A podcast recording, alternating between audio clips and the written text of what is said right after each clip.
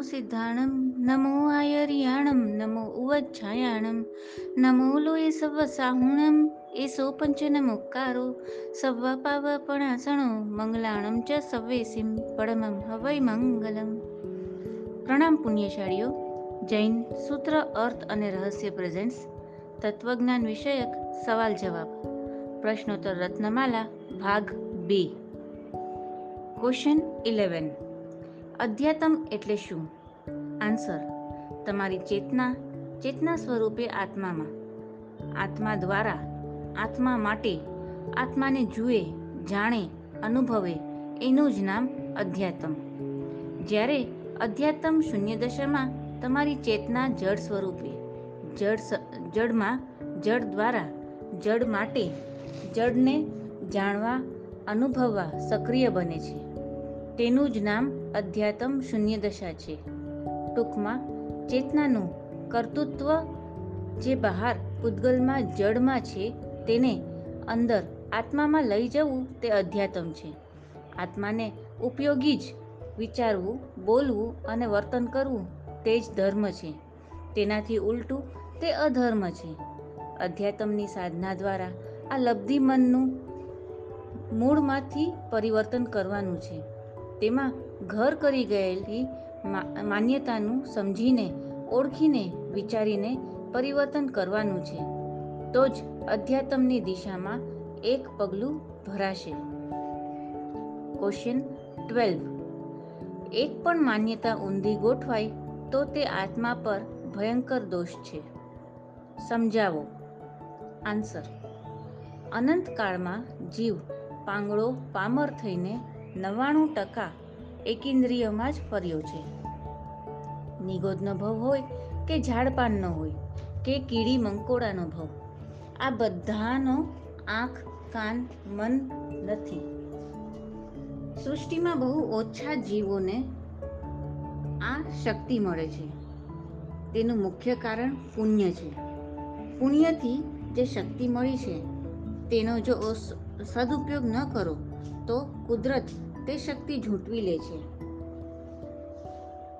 કુદરતનો આ સનાતન કાયદો છે.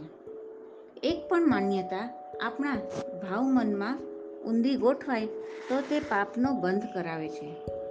જેમ કે, તમે પ્રભુ ભક્તિ કરી, ત્યારે પણ તમારામાં ભગવાનની આજ્ઞા વિરુદ્ધ જેટલી ઊંધી માન્યતાઓ છે તે તમને પાપનો બંધ કરાવે છે. દાખલા તરીકે, ગાજર તો શરીર માટે, આંખ માટે બહુ સારું માટે ખાવા જોઈએ. આરોગ્ય સારું હશે તો ધર્મ આરાધના થશે. હવે આ ઊંધી માન્યતા પડી છે. તેથી તમને ચોવીસે કલાક ગાજરનો રસ પીઓ કે ના પીઓ પણ દુનિયામાં આ જીવોની જે હિંસા થાય છે, તેમાં તમારી અનુમોદના ચાલુ છે, માટે પાપબંધ ચાલુ છે. આ જગતમાં અનેક પ્રકારની હિંસા ચાલુ છે. જે હિંસાને તમે વ્યાજબી માનો છો, તેમાં તમારી રુચિ છે એટલે પાપ બંધાય ને જે હિંસાને તમે ગેરવ્યાજબી માનો છો, તેમાં તમારી અરુચિ છે એટલે પુણ્ય બંધાય તમે કહેશો કે અમે વળી હિંસાને સારી માનતા હોઈશું? હા, તમે તમારી માન્યતાને પકડી નથી શકતા. જુઓ, તમે બંગલા બાંધો, તેને ખરાબ કહેશો? એકને બદલે બે ગાડી આવે કે બે દુકાન થાય તો ખુશ ને? તેથી તમારા મનમાં આવી હિંસા સારી તેવી માન્યતા વણાઈ ગઈ છે. બધી હિંસાને ખરાબ માનનારો કોઈ વિરલો જ નીકળશે. તેવા માણસને તો ચાર બંગલા આવે તોય હરખાય નહીં. અંદરથી તટસ્થ હોય. બંગલા ગાડીથી થતી હિંસાનું અંદર પારાવાર દુઃખ હોય. તે ગમે તેવા બંગલામાં રહે પણ તેને હિંસા નિમિત્તે પાપનો બંધ ના હોય. કારણ કે હિંસા માત્ર પ્રત્યે એની સંપૂર્ણ અરુચિ એની માન્યતામાં વણાઈ ગઈ છે. જ્યારે આપણને ગાડી બંગલો મળે કે ન મળે, પાપનો બંધ ચાલુ છે. જો તટસ્થપણે તમે તમારા જીવનમાં આવું અવલોકન કરશો, તો ઘણી ખોટી માન્યતાઓ મળી આવશે. જેમ કે ગ્રહસ્થ જીવનમાં પૈસા વગર ન ચાલે, એટલે પૈસા મેળવવા જેવા. અનાજ વગર ન ચાલે, એટલે ખેતી કરવા જેવી. પૈસા વેપાર, વ્યવસાય વગર ન મળે, એટલે વેપાર કરવા જેવું. જેમાં જેમાં હિંસા, જૂઠ વગેરે સમાયેલા છે, તે ભલે આવશ્યક હોય, તો પણ ખરાબ જ છે. જીનાજ્ઞા વિરુદ્ધ છે, તે સ્વીકારવું જ પડે. નહીં તો તમે જેને સારું માનો છો, તે દુનિયાના કોઈ પણ ખૂણે થતું હોય, તેનો પાપનો બંધ તમને થયા જ કરે છે.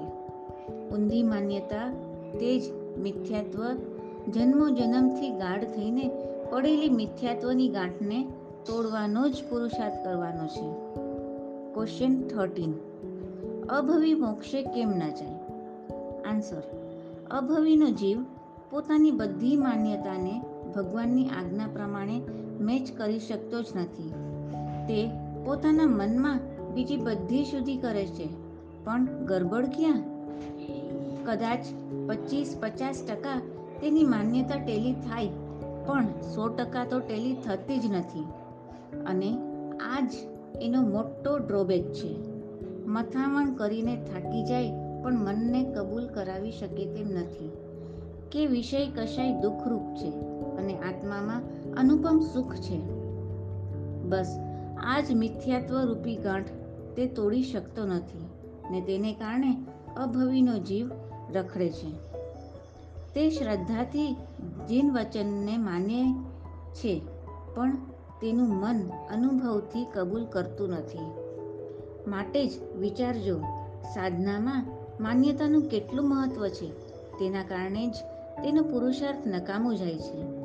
તેના ઉપદેશથી બીજા લોકો તરી જાય છે, પણ પોતે મોક્ષ પામી શકતો નથી. ભવી આત્મા પણ માન્યતાની શુદ્ધિ ન કરે, તો તેનો પુરુષાર્થ એળે જાય છે. ઘણા જીવ ધ્યાન કરે છે, ભાવના, ચિંતન, મનન પણ કરે છે. પણ મુશ્કેલી એ છે કે મનમાં ગોટાળા રૂપે માન્યતા ખોટી પડેલી છે. આ જ મિથ્યાત્વ છે. માટે લાખો પ્રયત્ન પણ નિષ્ફળ જવાના. આ એક ગભરાઈ જવા જેવું ભારે ખમ નિદાન છે, પણ સત્ય છે. મિથ્યાત્વ તોડ્યા વગર અને સંકિત પામ્યા વગર આત્મા ગમે તેટલો ચારિત્રથી ભાવિત થાય કે ગમે તેટલું જ્ઞાન મેળવે. પણ તે જ્ઞાન મિથ્યા જ્ઞાન છે અને ચારિત્ર પણ દ્રવ્ય ચારિત્ર છે. માટે માન્યતાનો મહિમા સમજો. ક્વેશ્ચન ફોર્ટીન માન્યતા પરિવર્તન કેવી રીતે? આન્સર મનમાં ચાર પ્રકારની શક્તિ રહેલી છે. પહેલી, સંવેદન શક્તિ. તેથી અનુભવ કરી શકાય. બીજું, વિચાર શક્તિ. ત્રીજું, સમજણ શક્તિ. ચોથું, પરિવર્તન શક્તિ. વિચાર, સમજણ અને પુરુષાર્થ દ્વારા માન્યતા બદલી શકાય છે. બંગલામાં સિક્યોરિટી હોય, બેંકમાં મોટું બેલેન્સ ગોઠવાયેલું હોય, ત્યારે આપણને તો આપણી બધી સલામતી લાગે ને? આપણી માન્યતા શું છે તે પકડજો. ત્યારે પણ આપણે અસલામત છીએ, અનાથ છીએ, એવું લાગે છે? રિદ્ધિ સિદ્ધિ વૈભવમાં સલામતીની માન્યતા છે. જ્યાં જ્યાં ખોટી ભાવના ઘર કરીને બેઠી છે તેનું બાર ભાવનાથી પરિવર્તન કરવાનું છે. દાખલા તરીકે, એકત્વ ભાવના છે. હું એકલો છું. મારું કોઈ નથી. હું કોઈનો નથી. જેમ મને કોઈના પર સાચો રાગ નથી, તેમ મારા પર કોઈને સાચો રાગ નથી. જ્યાં સ્વાર્થ સર્યો કે અપેક્ષા પૂરી ન થઈ, ત્યાં તે જ વ્યક્તિ કે વસ્તુ પર દ્વેષ આવી જાય છે. ગમે તેવા નિકટના સંબંધીનો ભવ પૂરો થયા પછી શું? ધારો કે આપણને ખબર પડે કે તે વાઘ, સિંહ, સાપ કે ભૂંડ થયો છે. પછી ઘરમાં રાખીએ ખરા? ત્યારે વહાલ થાય, રાગ થાય માટે આ બધા સંસારના રાગ સાચા રાગ નથી. આ રીતે બારે બાર ભાવનામાં માન્યતાનું ઘડતર કરી જગતનું વાસ્તવિક સ્વરૂપ સ્વીકારવું પડે. જેમ કે નૈસરનો ભાવનો જીવ મહાત્માના પરિચયમાં આવી, દેશના સાંભળી અને એમનામાં પરિવર્તન આવ્યું. એટલે શું થયું? અત્યાર સુધી તેઓ જે તત્વને માનતા હતા, તેને ખોટું માનીને છોડ્યું. નવું સાચું તત્વ માન્યતા રૂપે અપનાવ્યું. તેથી જ તે સંકિત પામ્યા. માન્યતાને તેમણે મૂળમાંથી પલટી નાખી. માન્યતા બદલવા દરરોજ વિચાર કરવો પડે કે ભગવાને શેને સાચું કહ્યું છે, શેને ખોટું કહ્યું છે? આપણને તે સાચું, સારું કેમ નથી લાગતું? આ રીતે અવલોકન દ્વારા ખ્યાલ આવે, પછી જ તેની શુદ્ધિ કરવાની પ્રક્રિયા થાય છે. જેમ અંદર મંથન કરતા જાઓ, તેમ માન્યતા બદલાઈ જ. દ્રઢ થયેલી માન્યતાઓ અંદર લબ્ધિ મનમાં ગ્રંથિ રૂપે ગોઠવાયેલી છે. માટે તેમાં સામાન્ય પુરુષાર્થથી નોંધપાત્ર પરિવર્તન લાવી શકાતું નથી.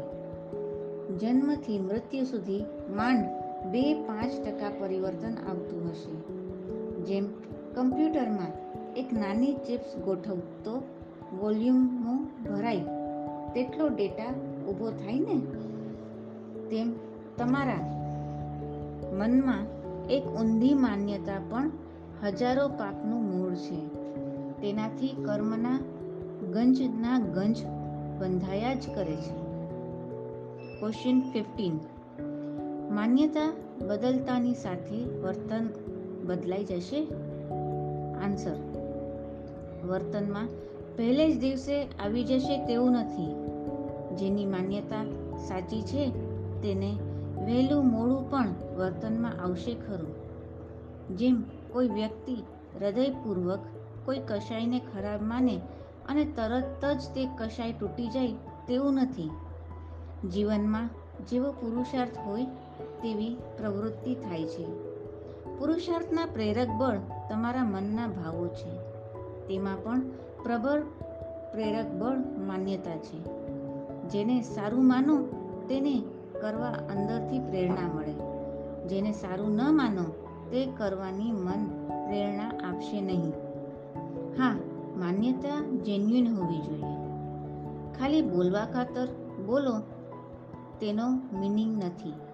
પરંતુ હું હૃદયપૂર્વક માનું છું, અથવા નથી માનતો. જે સારું માનશો, તેના તરફ મનનું વલણ થશે. માન્યતા પલટાય તો વૃત્તિ બદલાય છે. સાચો પુરુષાર્થ કરવાની દિશા ઉઘડે છે. તપ, ત્યાગ, સંયમ કરો, પણ માન્યતાનું શું? સુખ તો ભોગમાં જ છે, ત્યાગમાં નથી.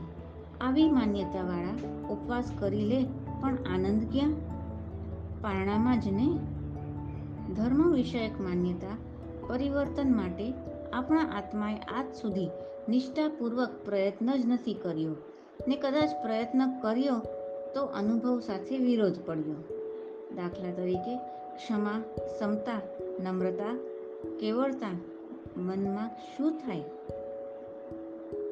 આપણે દબાવવાનું આવશે. આપણો રૂઆ પાવર નહીં રહે. ઉદાર બનવાનું આવે ત્યારે લાગે, ધમ ગુમાવવું પડશે. માટે અંદરમાં સંઘર્ષ છે. તમે તેને સારું કહો, પણ અનુભવ શું કહે? કે ક્ષમામાં કષ્ટ પીડા ઘણી છે, માટે તેમાં દુઃખ છે, તેવી માન્યતા છે. સુખ છે, તેવી માન્યતા નથી. ગુણોમાં સુખનો અનુભવ માનવ માનવા તૈયાર નથી. અનુભવ બદલાશે તો માન્યતા બદલાશે. ખોટી માન્યતા બદલાશે એટલે એને અંદરથી બળ મળવાનું બંધ થશે. બળ નહીં મળે એટલે ધીરે ધીરે નિર્બળ થતાં તે માન્યતામાં પરિવર્તન આવશે. તેથી પરિણતિ શુદ્ધિ થશે ને વર્તન બદલાઈ જશે. ક્વેશ્ચન સિક્સટીન આપણા બધાના મનનો પ્રિય વિષય કશાય છે? કેવી રીતે? સમજાવો. આન્સર અનંતકાળથી આપણું મન માને છે કે વિષય કશાયમાં જ મજા છે. કશાયો જ સુખના સાધન છે. આ દ્રઢ થયેલી માન્યતા છે માટે ચોવીસે કલાક મન કશાય કરવા સક્રિય છે. દિવસ ઉગે ત્યારથી મન કશાય માટેનું નિમિત્ત શોધતું હોય છે. કોઈ પણ નવી વસ્તુ સામે આવે તો આસક્તિ થાય. કોઈ અણગમતી વાત કે વર્તન કરે તો ક્રોધ આવે. અરે તમને કોઈ ન બતાવતું હોય તો પણ કંઈ ને કંઈ મનમાં નવી જૂની વાત યાદ કરીને રાગ દ્વેષના વિચારો કર્યા કરો. આમ આપણા બધાનો મનનો પ્રિય વિષય કશાય છે.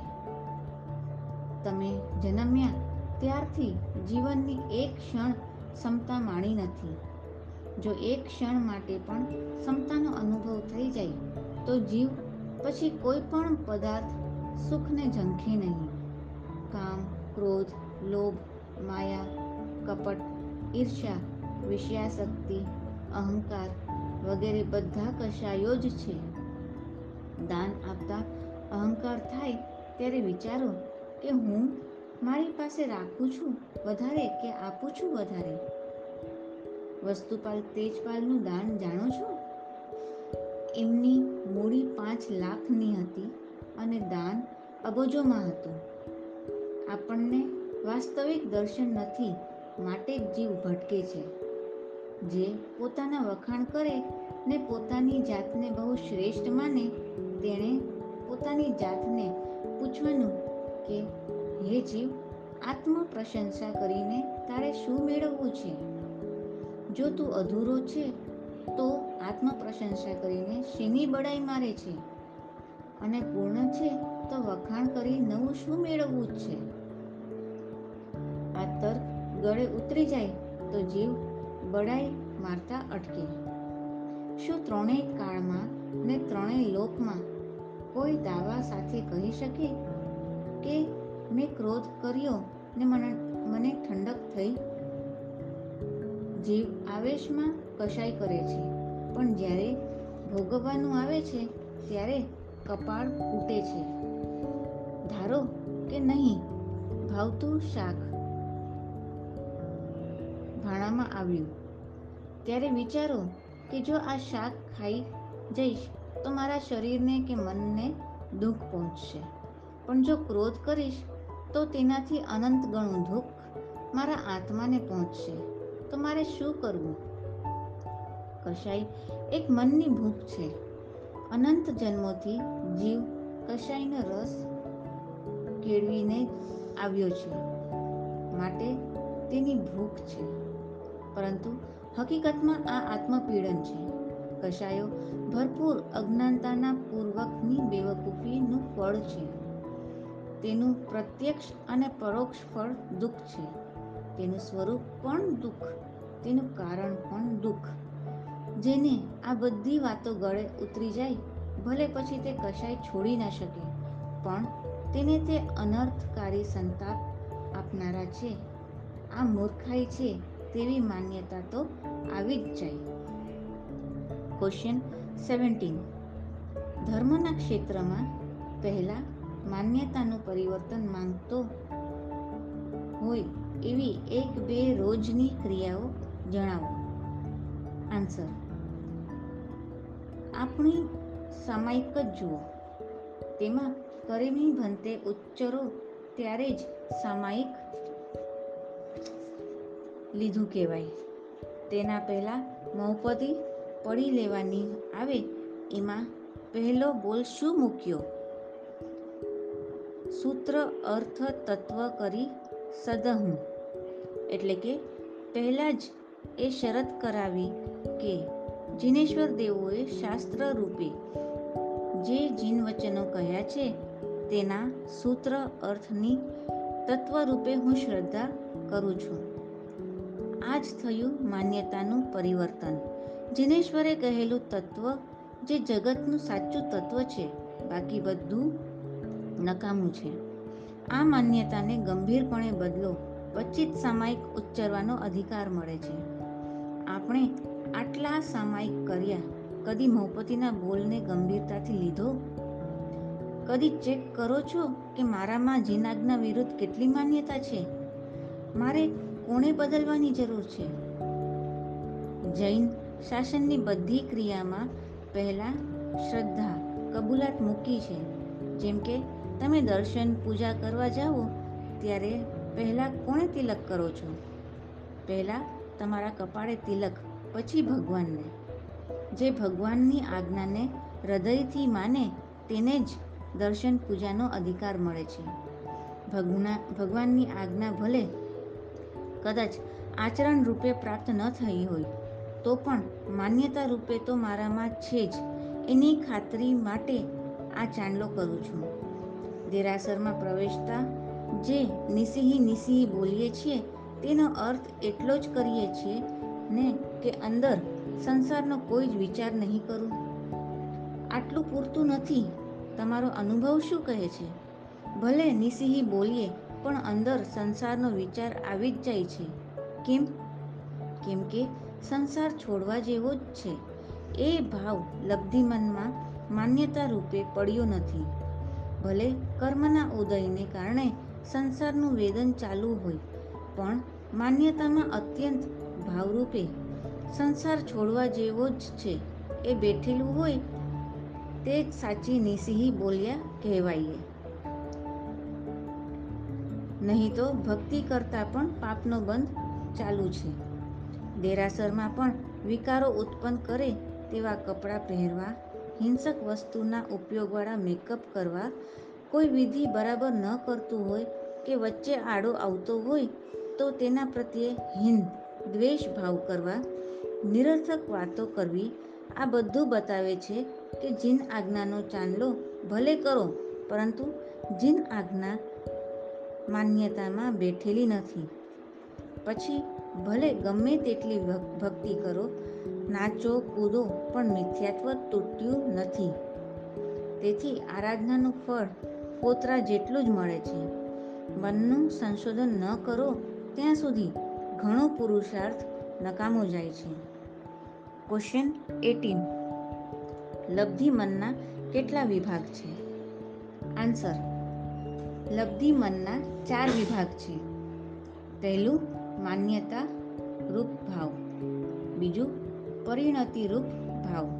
ત્રીજું યોગ્યતા રૂપ કષાયાત્મક ભાવ. ચોથું સંસારા દુર્ગમ ચોથું સંસ્કારાત્મક ભાવ. ક્વેશ્ચન નાઇન્ટીન લબ્ધિ મનના ચાર વિભાગમાંથી પહેલો વિભાગ, માન્યતારૂપ ભાવ વિશે ઘણી માહિતી મેળવી. હવે બીજો વિભાગ, પરિણતિ સમજાવો.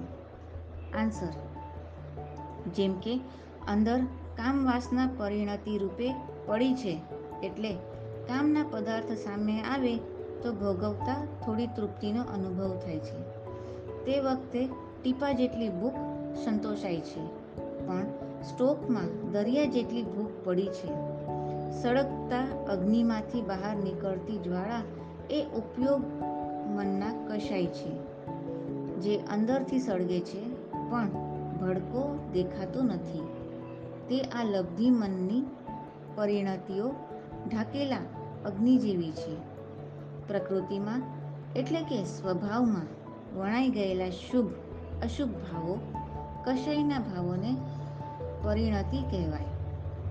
ક્વેશ્ચન ટ્વેન્ટી માન્યતારૂપ ભાવ અને પરિણતિરૂપ ભાવની ભેદરેખા સમજાવો. આન્સર એક માણસ ક્રોધને ખરાબ માને છે. ક્રોધ ન જ કરવો જોઈએ, તેમ માને છે. એટલે માન્યતા શુદ્ધિ. પરંતુ સ્વભાવ ક્રોધી છે. ક્રોધથી ભરેલો છે, એટલે કે પરિણતિ અશુદ્ધિ. તેવી રીતે બીજો એક માણસ શાંત પ્રકૃતિનો છે. વારે ઘડીએ ક્રોધ કરતો નથી. અહીં પરિણતિ શુદ્ધિ. પરંતુ ક્રોધને ખરાબ માનતો નથી. કહે છે, પ્રસંગે તો ક્રોધ કરવો જોઈએ. ન કરો તો ન ચાલે.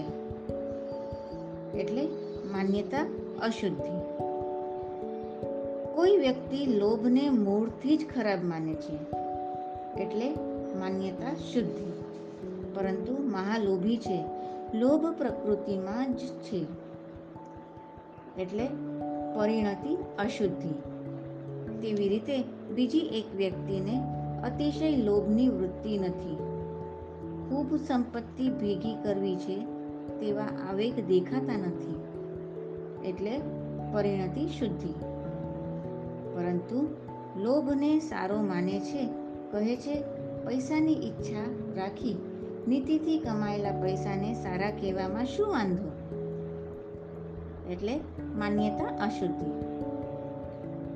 આમાં માન્યતા શુદ્ધિવાળો પરિણતિ શુદ્ધિવાળા કરતાં ઊંચો ગણાશે. પહેલા નંબરમાં માન્યતા શુદ્ધિવાળો આવે, પછી પરિણતિ શુદ્ધિ આવે. માન્યતા એ ઝાડનું મૂળ છે. જ્યારે પરિણતિ એ ઝાડના ડાળી, ડાળખા, પાંદડા છે. જેની માન્યતાની શુદ્ધિ છે, તેણે મૂળ પર પ્રહાર કર્યો છે. જે ઝાડનું મૂળ કપાઈ ગયું છે, તેના ડાળી, ડાળખા થોડા સમય જતાં ચાલ્યું જશે. પણ જેની માન્યતાની શુદ્ધિ નથી, તેને મૂળને સાબુદ રાખ્યું છે. પરિણતિમાં શુદ્ધિ છે. મતલબ કે દાળી દાળખા કાપી નાખ્યા છે, પણ મૂળ સાબુત છે. માટે સમય જતાં પાછું ફૂલશે, ફાલશે, કેમ કે એને તમારી માન્યતાનો ટેકો છે. દાખલા તરીકે, કોઈ વ્યક્તિ કંદમૂળ ખાતો નથી, પણ માને છે કે કોઈ દિવસ ખાઈ લઈએ, તેમાં શું થઈ ગયું? લસણ વગેરે દવા તરીકે તો લેવાય. બીજો એક વ્યક્તિ કંદમૂળ ખાય છે, પણ હૃદયથી માને છે કે આ ભગવાનની આજ્ઞા વિરુદ્ધ છે. મારો આસ્વાદ સ્વાદ ક્યારે છૂટશે? આ ખોટું છે, ક્યારે છૂટશે? આની માન્યતા શુદ્ધિ છે. એ જે કરશે તે બળતા હૃદયે કરશે, રંજ સાથે કરશે. તો જ તેનો એ વિચાર બે પાંચ વર્ષે કે બે પાંચ ભવે ચલ્યો જશે.